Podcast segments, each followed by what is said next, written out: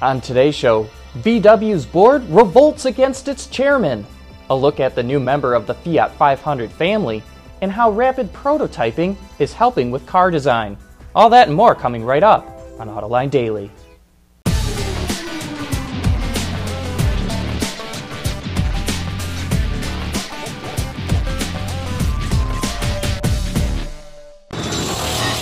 This is Autoline Daily for April 17th of 2015. Chairman Ferdinand Piech has ruled the Volkswagen Group with an iron fist since 1993, but it looks like his board just revolted against him.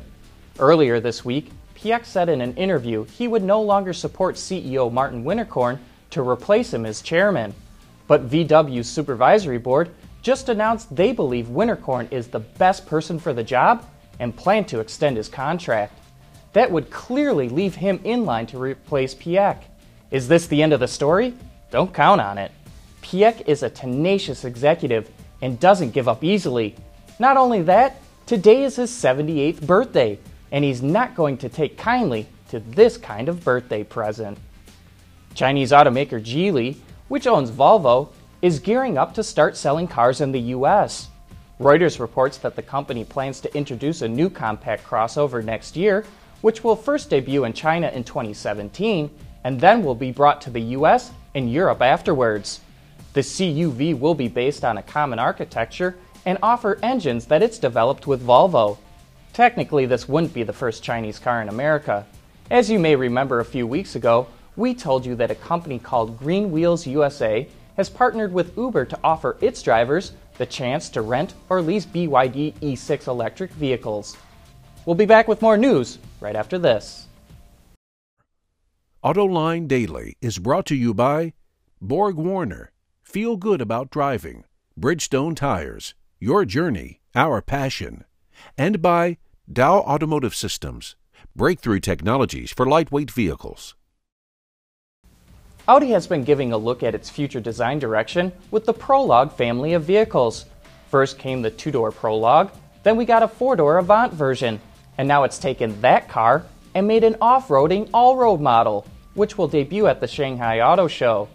The biggest change to the concept car, besides ride height and color, is that the plug-in hybrid powertrain replaces the diesel engine with a twin-turbo V8, which when combined with the electric motor, puts out more than 730 horsepower.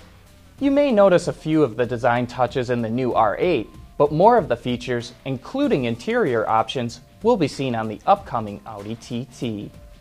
The all-new Jeep Renegade recently made its debut, and now FCA's other compact crossover, the Fiat 500X, is set to make its entrance. Even though both models share the same architecture, the 500X has a starting price $2,000 higher than the Renegade, $18,000 versus $20,000.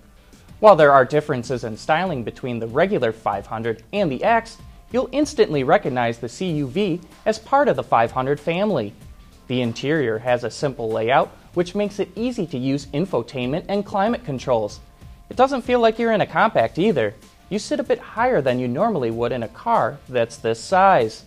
Two powertrains are offered for the 500X, a 1.4-liter four-cylinder with a 6-speed manual, or a 2.4-liter mated to a 9-speed automatic transmission.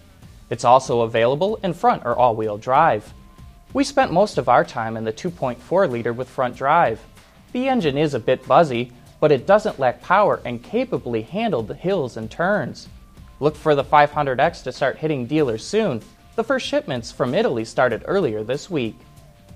All of the luxury brands have design studios, so owners can customize their vehicle just the way they want them. And now Dodge is hoping to create some of that uniqueness for the Viper, with a new online customizer. There are over 25 million build combinations to choose from. Users are able to sit in a virtual cockpit, and Dodge will even send a painted 1/18th scale model just to make sure the color is right. A personalized badge on the instrument cluster of the finished car tops it all off. So if you're ready to buy, or just want to do a little dreaming, head over to www.drivesrt.com/Viper. Coming up next, how 3D printing and materials like carbon fiber and aluminum are helping car design. For the people at Dow, racing is a sport and a science. We enjoy one and learn from the other. But like most competitive people, we like winning at both. This is the human element at work. Dow. To help cut costs and meet new safety and emission targets, automakers are adopting new materials and manufacturing techniques, but that also impacts design. On Autoline this week, we're joined by three designers, and they talk about how these new materials and techniques can help them style a car. I think the biggest thing is instant gratification, because in the past, you, especially when we're making something in the studio, you'd have somebody in the back, you know, it's like Santa's workshop, making these parts with rapid prototyping, with you know, working with new untraditional or non-traditional materials.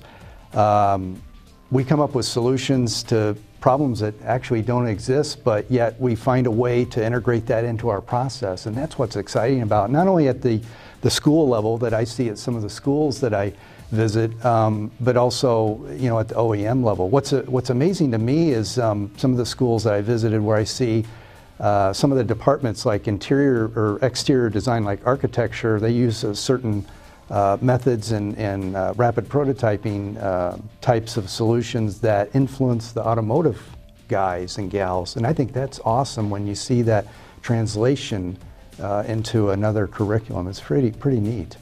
Darby, have you given any thought to this, all these new materials that are suddenly becoming available to automakers to play around with?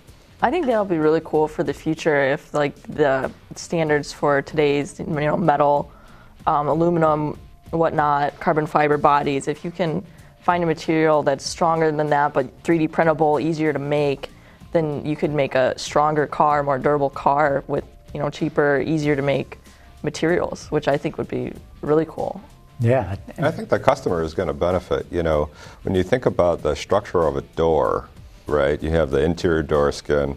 Somewhere in there you have a glass that has to drop up and down, and the rails that travels on, and all the clearance zones, and then you have all the fixtures that, you know, attach everything together, and then finally you have your, you know, your outer skin. Well, we've had co-molding now for a long time, but when we can do co-growing, then we won't even have all those kinds of different, you know, clearances that are necessary. It'll just be sort of, you know, extremely compact. So the customer will have a lot more interior space, the frontal area will be reduced, and the whole thing will be lighter.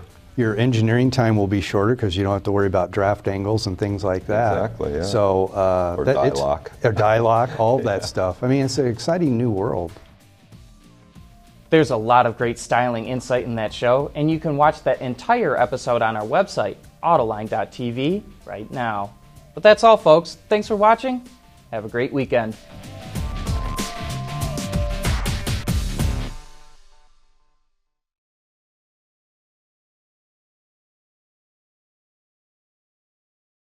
Wards is the industry leader for news, data, and analysis. That's why companies across the globe subscribe to our premium service, maybe even your own. Log in for subscriber access now. Check your company's intranet for details and rely on wardsauto.com to keep you informed.